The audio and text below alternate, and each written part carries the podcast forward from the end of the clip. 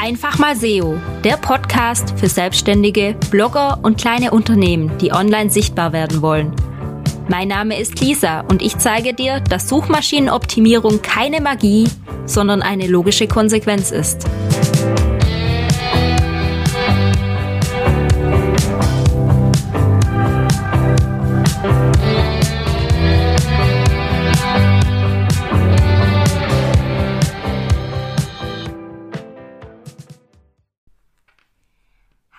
Herzlich willkommen zu meiner neuen Podcast-Folge. Heute habe ich zum allerersten Mal in meinem Podcast einen Gast, und zwar den Michael. Den kenne ich schon seit ein paar Jahren. Mit dem war ich zusammen auf dem Technischen Gymnasium und mit seinem Bruder war ich sogar in derselben Klasse. Hallo Michael, schön, dass du dir heute Zeit genommen hast. Ja, hallo Lisa, vielen Dank für die Einladung in deinem Podcast. Du machst ja beruflich so etwas Ähnliches wie ich. Also du gestaltest Webseiten. Möchtest du da ein bisschen was über dich erzählen? Ja, sehr gerne. Und äh, zwar äh, war ich acht Jahre lang bei der Bundeswehr direkt nach dem Gymnasium und habe mich dann äh, nach der Zeit bei der Bundeswehr zusammen mit meinem Bruder 2019 selbstständig gemacht im Bereich Webdesign und Webentwicklung. Und damit unterstützen wir Unternehmen und Selbstständige beim Relaunch von Webseiten oder auch bei der Neugestaltung. Ja, ein sehr wichtiges Thema, wenn ich so durchs Internet scroll und immer mal wieder so ein paar veraltete Webseiten sehe, dann wird mir klar, wie wichtig dieser Markt ist. Ähm, für mich ist es wichtig zu wissen, was für Kunden hast du denn so? Also wir haben ähm, ganz zu Beginn vor allem angefangen mit äh, Vereinen und Organisationen. Das war sozusagen unser Weg in, die, in den Bereich ähm, und haben die unterstützt und immer mehr kamen dann sozusagen kleine Unternehmen ähm, oder auch Selbstständige hinzu. Meistens ist es so, dass sie ähm, noch ja, mit ihrer alten Website überhaupt nicht zufrieden sind oder ähm, generell ähm, neue Sachen machen möchten. Ähm, das heißt, die Webseite war bisher bei den meisten Kunden einfach so eine digitale Visitenkarte. Äh, irgendwann mal vor vier, fünf oder sogar noch mehr Jahren gemacht. Äh, und da hat nichts, also da passierte nichts auf der Webseite. Ähm, und wir haben zum Beispiel, äh, um konkret zu werden, Kunden äh, aus dem Bereich, die haben ähm, einen Klettergarten, wir haben Kunden, die haben äh, einen Holzfachhandel. Also das ist tatsächlich bei uns ganz unterschiedlich. Mhm. Sehr interessant. Und das heißt, du hast erstmal für Vereine Webseiten gestaltet zusammen mit deinem Bruder und dann hat es so Spaß gemacht, dass du gesagt hast, du möchtest eine andere Laufbahn einschlagen. Genau, wir haben äh, zunächst äh, den Kontakt in die Vereine gehabt, gerade hier und aus der Umgebung. Ich komme ja auch aus der gleichen Umgebung wie du ähm, und fanden das interessant, dass wir in kürzester Zeit im Grunde ähm, viel bewegen konnten und helfen konnten. Die Vereine haben das gut angenommen. Ähm, da wurden so Sachen umgesetzt wie Mitgliederbereiche. Ähm, wir haben einige Vereine, die schreiben Blogartikel über was passiert. Ein Fußballverein, der jedes Spiel sozusagen nochmal Revue passieren lässt. Ähm, und so kamen dann plötzlich auch andere auf uns zu, die tatsächlich dann Unternehmen oder Selbstständige waren. Ähm, und wir haben gemerkt, man kann extrem schnell ähm, einfache Dinge umsetzen, die dem extrem viel helfen. Also das sind simple Sachen wie eine Terminvereinbarung online oder ähm, man kann versuchen, dass aufgestellte Fragen beantwortet werden. Also man hilft den Kunden extrem schnell mit einfachsten Dingen und das macht extrem Spaß. Das freut mich zu hören. Ja, bei mir ist das ja auch ähnlich gewesen. Ich bin da auch mehr oder weniger reingerutscht und dann zu sehen, welche Erfolge die Kunden feiern, das ist schon ein tolles Gefühl und macht auch Spaß. Was spricht denn für ein Relaunch einer Webseite?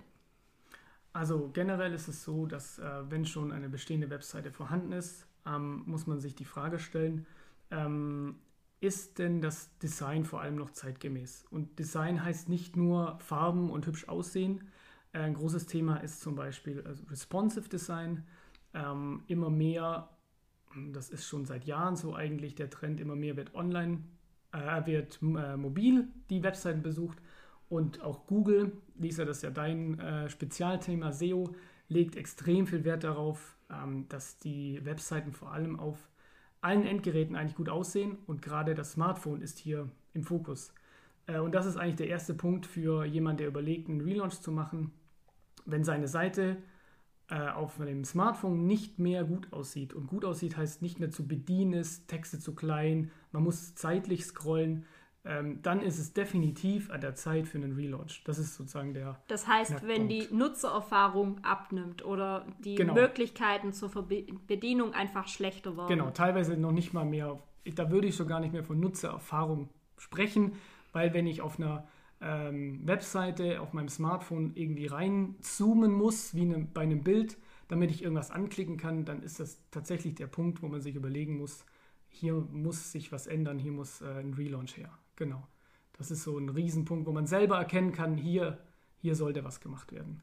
Und ich glaube, jeder Zuhörer und jede Zuhörerin weiß gerade, wovon wir reden und hat direkt so eine Webseite, so eine veraltete Webseite im Kopf oder bildlich vor Augen. Ähm, schreibt das auch gerne mal eine E-Mail, wenn ihr da so ein paar Projekte kennt. Äh, wir können die gerne mal anhauen und denen ein paar Tipps geben, weil ja, was mich zum nächsten Punkt braucht, ähm, wie bekommst du die Kunden davon überzeugt, dass sie einen Relaunch brauchen? Also bei dem Punkt, den ich jetzt gerade angesprochen habe, äh, kommt der Kunde zu uns oder wie, zu wem auch immer. Also da hat er das ja selber erkannt. Das ist eigentlich für die gegenüberliegende Seite am besten. Da muss man eigentlich gar nicht viel überzeugen.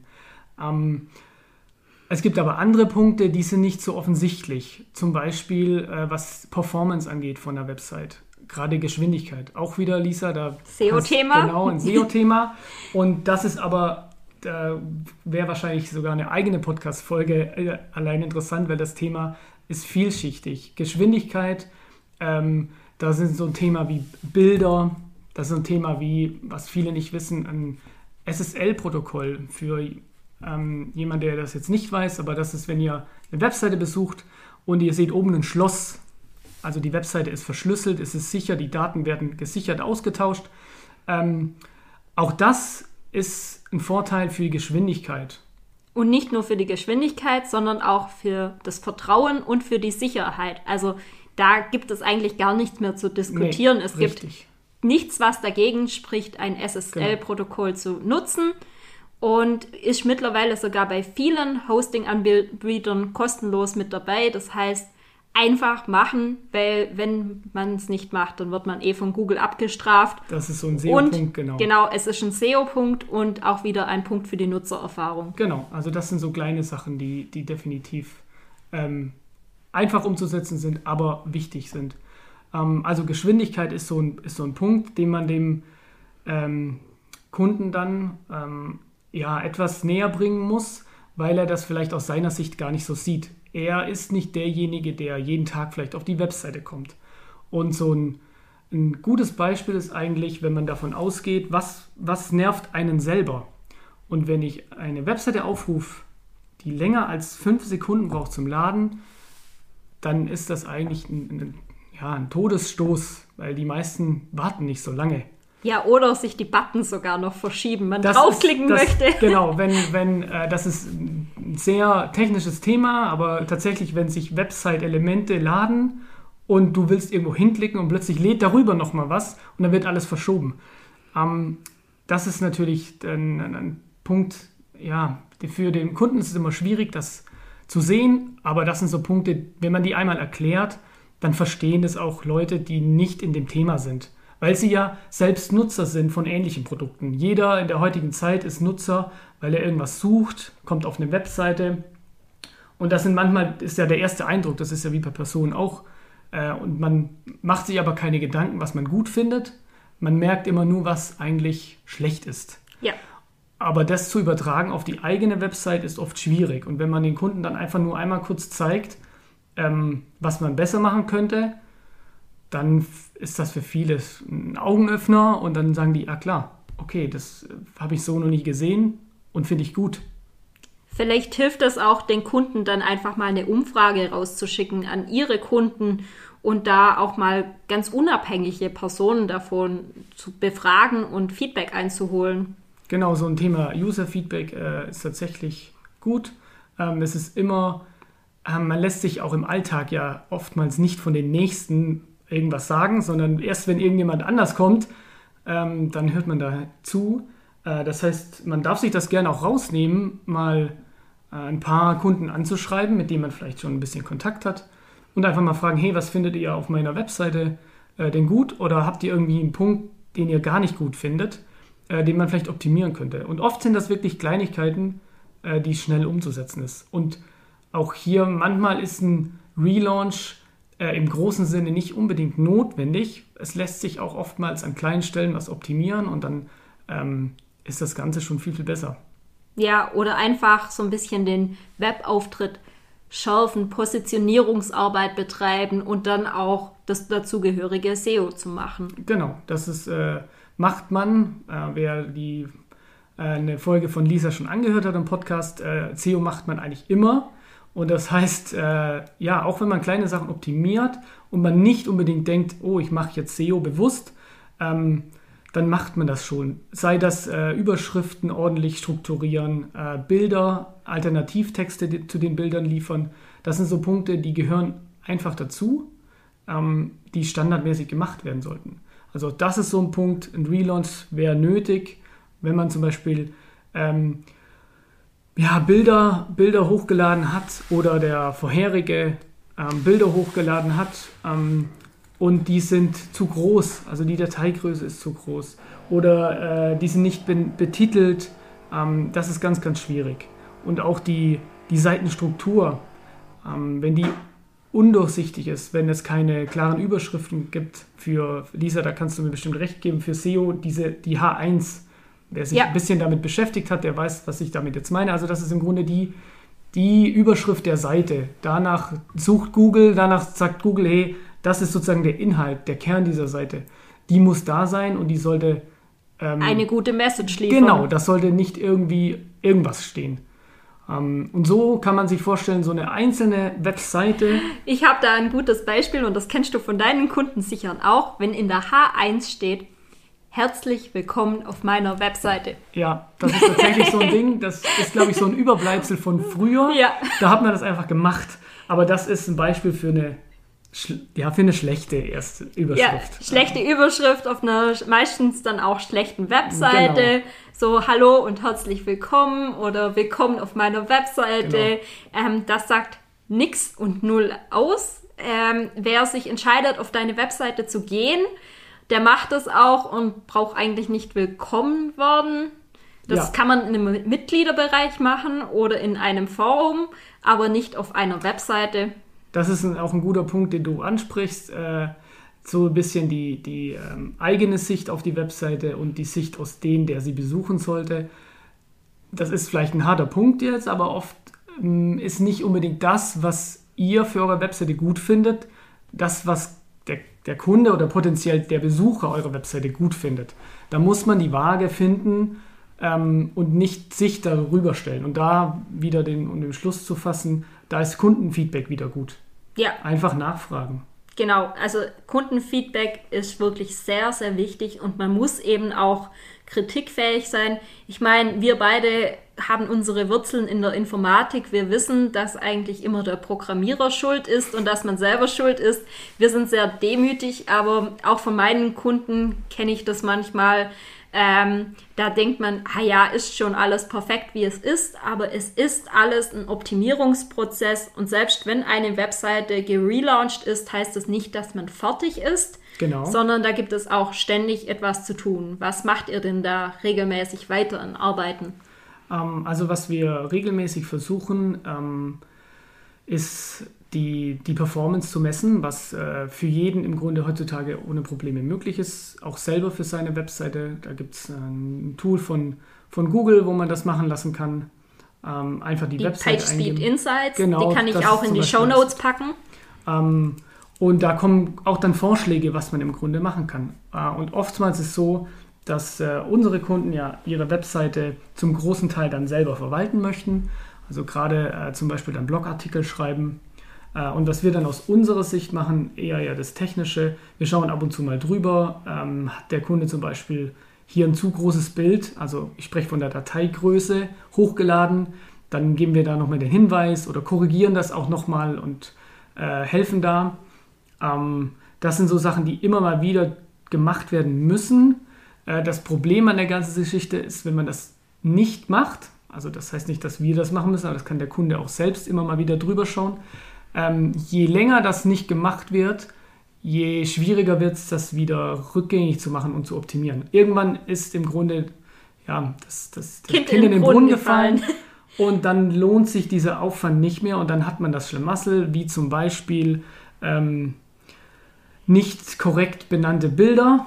Das heißt, die Mediathek in eurem Content-Management-System äh, ist voll von irgendwelchen Hieroglyphenbildern und man kann nichts mehr finden. Das heißt, ihr könnt nicht danach suchen, äh, ob das Bild jetzt ähm, vorhanden ist oder ob ihr ein Bild austauschen äh, wollt.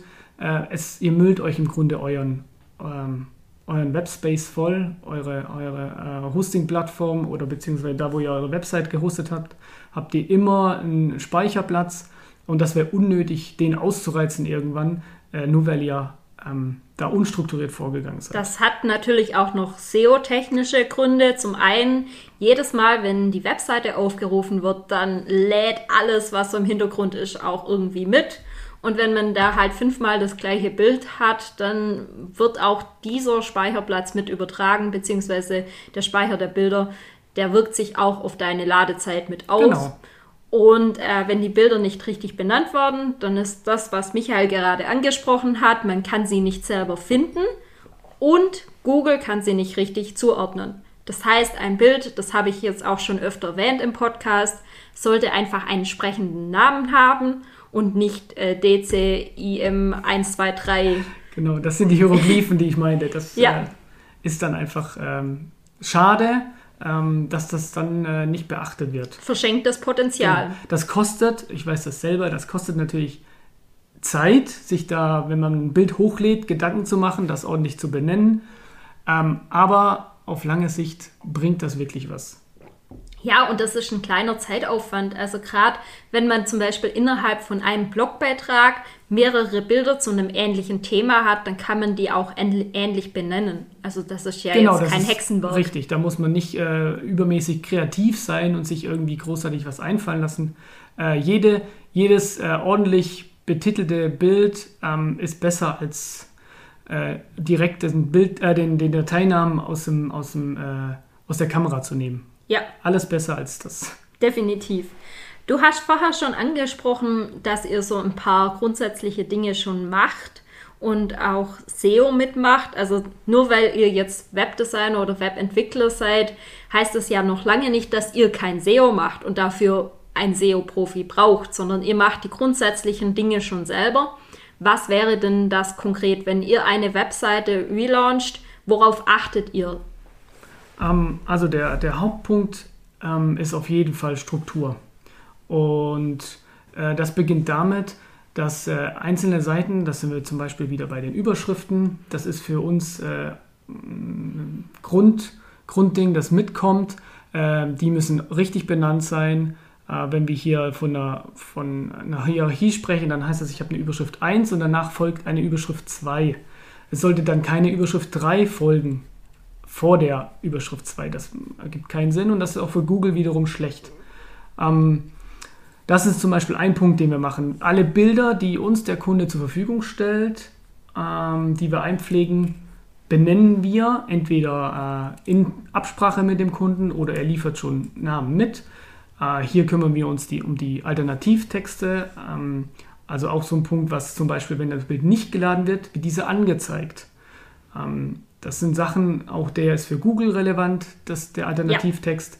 Ja. Ähm, und der soll einfach das beschreiben, was da in dem Moment auf diesem Bild passiert oder für was es da ist. Genau, ähm, und man kann auch noch Keywords mit reinhängen, wenn es genau. im sinnvollen Kontext ist. Genau, nicht übertreiben, aber genauso wie Lisa sagt.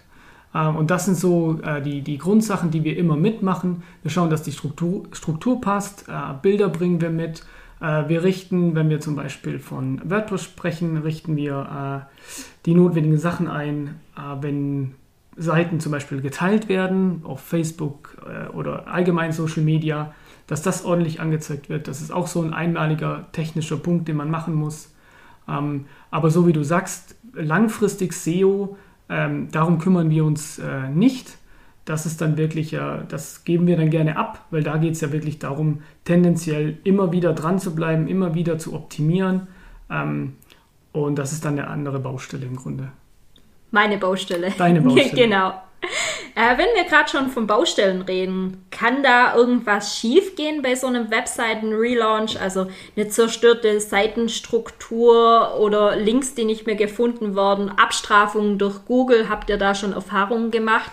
Ähm, genau, also das ist tatsächlich ein guter Punkt, den du ansprichst. Ähm, Google ist äh, sehr daran interessiert, dass er alles, was, was bei Google angezeigt wird, auch ähm, dann nachher zu einem Erfolg führt. Also wenn ihr auf eine Seite klickt, die dann im Grunde äh, nicht mehr vorhanden ist, dann mag das Google gar nicht. Und wenn das eine Zeit lang so passiert, dann findet Google auch deine gesamte Webseite nicht mehr so toll. Ja. Ähm, und gerade bei einem Relaunch ist es wichtig, wenn ähm, Seiten im Grunde wegfallen, die es vorher gab, äh, dass man diese technisch so weiterleitet, ähm, dass sie im Grunde wenigstens auf eine Seite führen, die da ist. Also zum Beispiel die Homepage, die, die, die Startseite.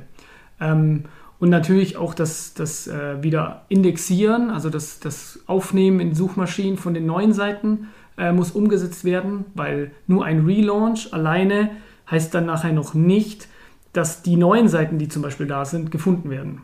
Äh, das ist der Prozess, der auf jeden Fall auch gemacht werden muss, ähm, weil das ist vielleicht ein bisschen ein Trugschluss immer, nur weil die Webseite online ist, heißt sie noch lange nicht, dass sie gefunden werden kann. Das äh, ist einfach nicht mehr möglich in der heutigen Zeit. Das war vielleicht vor 20 Jahren möglich, aber jetzt äh, geht alles nur noch eigentlich über Suchmaschinen und wenn man da dann nicht ist, dann bringt die beste Seite nichts ja. die nicht gefunden werden kann. Das finde ich auch großartig, dass ihr die Basics da schon macht und das in die Wege leitet, weil ich komme dann oft an den Punkt, dann bekomme ich eine Webseite, wo ein Relaunch gemacht wurde und dann heißt es, jetzt mach mal SEO. Und dann sehe ich, dass da noch gar nichts gemacht wurde, dass keine Search Console verknüpft worden ist, dass keine Meta-Title oder Descriptions drin sind, weil viele Webdesigner sagen dann einfach, das geht mich nichts an. Ich habe den Relaunch gemacht, ich habe die Webseite gemacht, das gehört nicht dazu.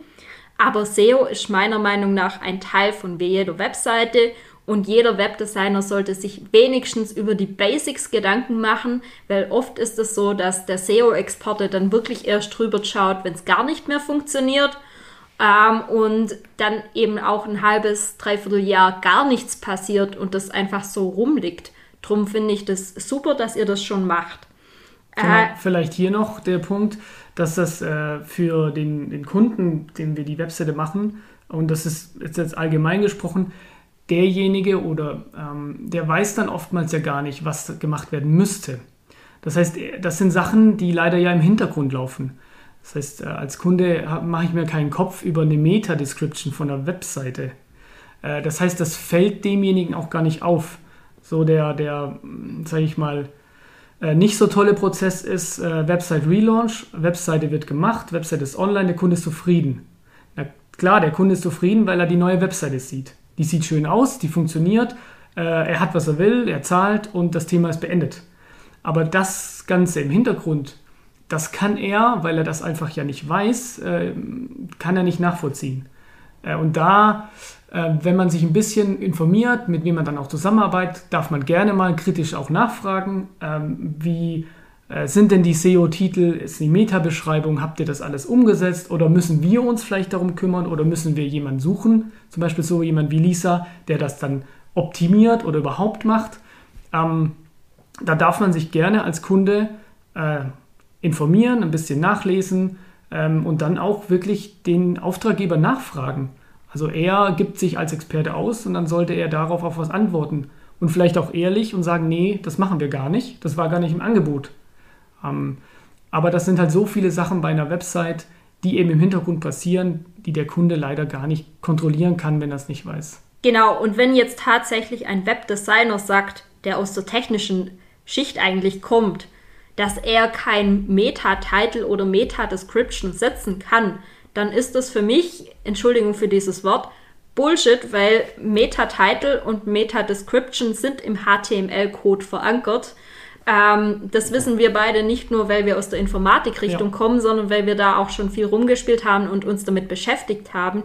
Und wenn ein Webdesigner sagt, er kann das nicht setzen, das muss ein SEO machen, dann hat er sich noch nie richtig mit dem Quellcode beschäftigt. Das führt mich direkt zu meiner nächsten Frage. Ähm, programmiert ihr auch oder macht ihr nur Clicky Bunti? Nee, tatsächlich äh, ist es so, dass wir ähm, sehr viel auch äh, manuell programmieren. Das heißt, wir setzen zum Beispiel ähm, grundsätzlich auf keine Page-Bilder oder sowas, wo wir nur was zusammenklicken das müssen. Das mag ich auch nicht. äh, das ist für jemanden, der sich mal, äh, der mal ein erstes Gefühl bekommen will und seine Webseite auch selber machen will, alles gut. Ähm, dafür sind die Tools auch da. Aber für jemanden, der sich auskennt, ist das, äh, ist das nichts. Und wir programmieren tatsächlich auch. Ähm, was bei uns äh, in unserem Prozess im Fokus steht, ist zum Beispiel die Entscheidung, was will der Kunde, ähm, anders gesagt, was muss der Kunde wirklich am Ende selber bearbeiten können und was nicht. Und da ist so bei uns die Faustformel im Grunde, äh, wenn ein Blog oder ein, ja, eine Art Magazin oder irgendwas dabei ist, dann ist das definitiv ja was, was der Kunde selber fähig sein sollte, das zu machen. Äh, es gibt aber viele Seiten, statische Seiten nennt sich das, die im Grunde sowas äh, wie eine Über uns Seite ähm, oder auch teilweise eine, eine, eine Startseite, da ist Inhalt da, der sich nicht so schnell wieder ändert. Und dann muss man abwägen, ähm, bereite ich das so auf, dass der Kunde das alles selber ändern kann oder hier auch der Faktor Optimierung, mache ich das so, dass ich noch Geschwindigkeit raushole, ähm, vielleicht ein bisschen zu technisch, aber dass ich Datenbankabfragen reduziere, indem der Text einfach schon äh, vorhanden ist, weil ich den manuell schreibe. Ähm, das muss man dann aber immer mit dem Kunden direkt absprechen. Äh, viele Kunden wollen alles selber erstellen und ändern können, das ist dann auch okay. Äh, aber oftmals ist es so, wenn man erklärt, dass das gar nicht sein müsste und sich auch die Entwicklungszeit dann reduziert etc. und sich Sachen optimieren lassen, dann verstehen das die meisten und sagen, okay, und auch da ist der Punkt, kleine Änderungen, zumindest handhaben wir das so, wenn jetzt ein Kunde uns schreibt und sagt, hey, hier möchte er gerne was ändern, äh, da fangen wir auch nicht an, unbedingt mit äh, uns die Zeit aufzuschreiben, wenn ich weiß, ich habe das in fünf Minuten geändert. Das, gehört, das ist Service. Ja. Ähm, ist bei mir genauso. Wenn bei mir irgendwie Rückfragen von einem Kunden kommen, dann beantworte ich die natürlich. Solange das in einem verträglichen Rahmen genau. ist und das nicht ausgenutzt wird, genau. ist das absolut selbstverständlich. Ja. Genau. Ähm, mit der technischen Optimierung ist das natürlich auch ein Overhead-Problem. Also gerade wenn überall ein Editor oder dann vielleicht sogar ein Page-Builder mit drauf ist, dann ist das ein unglaublicher Overhead, der immer mitgeladen werden muss. Und das frisst natürlich auch Ladezeit und auch die Schnelligkeit von deiner Webseite.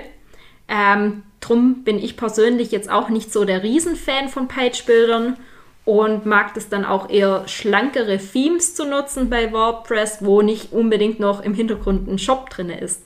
Also das erste Theme, wo ich auf meinem Blog hatte, hatte im Hintergrund noch den kompletten Quellcode für eine Shop-Anbindung. Okay. Und die habe ich nie gebraucht und nie genutzt, aber das ist immer mitgeladen ist worden. Völlig unnötig, genau. Ja. ja.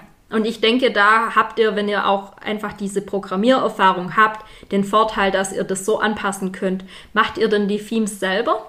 Ähm, wir haben für unsere Bedürfnisse sozusagen ein Theme, äh, das wir auf, äh, auf uns zugeschnitten haben, das wir sozusagen als, als Theme bei jedem Kunden nutzen. Und dann wird, ähm, das erlaubt zum Beispiel WordPress, ähm, dann wird für jeden Kunden ein sogenanntes Child-Theme, also ein Kind-Theme angelegt, was dann konkret aber für den Kunden zugeschnitten wird. Das heißt, wir haben eine Basis, die schon mal sehr viel abnimmt. Und dann kommt das konkrete Kundenprojekt. Das erlaubt uns dann natürlich auch, da wir alles selbst äh, im Grunde schreiben und programmieren, dass wir auch Schnittstellen zu anderen Sachen schaffen können, äh, dass wir viel eben sehr individuell gestalten können, ähm, was die meisten, die, das, die ihre Webseite selber machen, immer über Plugins lösen, die aber immer mehr mitbringen, als eigentlich nötig ist. Das ist auch bei so Page-Bildern leider so diese Produkte sind ja darauf ausgelegt, dass sie sehr vielen Leuten helfen können. Also müssen die sehr grob gestaltet sein, beziehungsweise so, dass oftmals zu viel mitgebracht wird, äh, was unnötig ist. Ähm, und da ist auch äh, mein Tipp, äh, was Plugins angeht, lieber schlanke Plugins zu nehmen, so wie Lisa auch sagt, mit ähm, schlanken Themes. Also nicht versuchen, da ein, ein, ja, irgendwas Großes holen zu wollen, sondern oftmals sind die kleinen Lösungen tatsächlich viel, viel besser. Ja, das sehe ich genauso. Und nur weil wir beide jetzt quasi trotz Informatik-Background äh, WordPress nutzen und auch quasi ein Basis-Theme haben, heißt es ja nicht, dass es schlecht ist. Ähm, die Regel in der Informatik ist übrigens, man muss nicht alles selber machen, wenn schon eine gute Lösung dafür existiert. Das fängt zum Beispiel schon an, wenn ich Software schreibe und dann ein Druckerprotokoll nutze, das schon da ist, dann greife ich auch auf etwas zurück, wo schon existiert und das ist auch gar nicht schlimm. Wichtig ist nur, dass man das nutzt, was man wirklich braucht und nicht die vielen Sachen, die einem gar nicht interessieren oder die einfach zu viel sind, vor allem im The Punkto Ladezeit. Genau, es muss am Ende das, äh, das Problem lösen und auch wir selbst äh, sind erstmal immer auf der Suche nach irgendeinem, irgendeinem Tool, das es schon das Problem einmal löst oder gelöst hat. Äh, also wir schrecken da nicht äh, davon ab, auch dann Plugins einzusetzen oder wenn der Kunde auch ein bestimmtes Theme schon hat. Ähm, das ist generell alles kein Problem. Also man muss das Rad nicht immer neu erfinden ähm, und auch das machen wir auch nicht. Äh, es gibt für alles fast schon eine Lösung. Man sollte nur immer schauen, ob die dann mich auch zum Ziel führt äh, und nicht unnötig noch Sachen mitbringt, die es komplizierter machen. Und wir können sowieso dann immer noch alles anpassen. Ähm, das ist manchmal auch mein Vorteil, wenn ich andere SEOs anschaue, die können quasi nichts Technisches machen und ich gehe bei meinen Kunden einfach schnell aufs Backend und ändere irgendwas und dann ist die Sache eigentlich geritzt. So, abschließend habe ich noch eine Frage an dich und zwar, was sind die drei größten Probleme bei euren Kunden? Ihr seid ja zu zweit. Was seht ihr da so am häufigsten, gerade auch vielleicht website-technisch, SEO-technisch, was seht ihr da am häufigsten?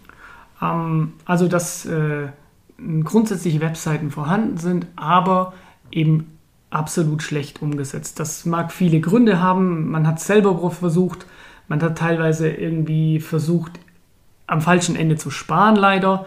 Ähm, das sind so Punkte, dann ist die ganze Webseite wirklich schlecht aufgebaut. Ähm, und das wirkt sich natürlich nach außen auf. Äh, aus. Ähm, so konkrete Punkte sind, dass die Webseite, selbst wenn sie gut ist und äh, informativ und gut gestaltet und wir das Thema Responsive zum Beispiel abgepackt haben, ähm, dass sie dann aber nicht unbedingt zielführend genutzt wird. Also es wird nichts damit gemacht. Es gibt zum Beispiel kein Kontaktformular. Ähm, es gibt keinen Hinweis darauf, an wen man sich wenden kann. Es wird zum Beispiel bei einem lokalen Geschäft nirgendwo erwähnt, wie man dorthin kommt, wo es Parkplätze gibt. Also so simple Sachen, die man eigentlich ganz einfach lösen könnte, wenn man sich ein bisschen mehr beschäftigt hat damit, äh, ein bisschen über den Tellerrand hinaus denkt, was, was geht. Ähm, das ist oftmals der Fall, dass wir feststellen, ist, selbst wenn eine Webseite da ist, ähm, ist sie macht man, nichts. Genau, sie ist einfach nur da und das äh, mag auch vor, vor noch äh, einigen Jahren vielleicht der Ansatz gewesen sein, so in Anführungszeichen eine digitale Visitenkarte. Aber die, das, was heute möglich ist äh, mit den heutigen Tools und Möglichkeiten, ähm, man kann so viel schon mit der Webseite machen. Das ja, eine gute Webseite ersetzt Mitarbeiter oder nimmt Mitarbeiter genau, Arbeit ab. Genau, das sehe ich vollkommen auch so. Also man kann sehr viel, ähm, das ist ja momentan so das Riesenthema mit Digitalisierung. Äh, und jeder meint, dass das ein riesen, riesen Ding sein muss mit Digitalisierung, aber selbst kleine Sachen können man schon digitalisieren. Und wenn es nur eine Terminvereinbarung zum Beispiel ist, ähm, das lässt sich über eine Webseite umsetzen und man hat im Grunde äh, für beide Seiten einen Vorteil. Also der, der Besucher oder die Besucherin, die auf die Webseite kommt, ähm, kann direkt seinen Termin machen, kriegt eine Bestätigung, dass das passt. Und du oder ihr als Webseitenbetreiber habt im Grunde dann direkt den Termin in eurem Kalender und wisst, was auf euch zukommt. Und das ist jetzt nur ein Beispiel, wie man relativ simpel was umsetzen kann. Das ist aber auch der Knackpunkt bei vielen. Die haben zwar eine Webseite, die sieht auch gut aus und die, die funktioniert und ist auch optimiert, sage ich mal. Ähm, aber dann wird eigentlich Potenzial verschenkt. Ja, das sehe ich auch so. Auch im SEO-Bereich ist das immer wieder so. Das glaube ich, dass das genauso so dann äh, passiert, weil die Leute sich dann, die sind zufrieden mit dem, was sie haben. Mhm. aber denken nicht daran, dass man da noch mehr rausholen könnte. Ja, das kann man immer wieder machen. Also man muss einfach immer regelmäßig und up-to-date sein. Und gerade wenn eine Firma jetzt irgendwie eine News-Kategorie hat und die letzten News, die sind halt eineinhalb Jahre her. Das, äh, ja. Ist unvorteilhaft. Genau.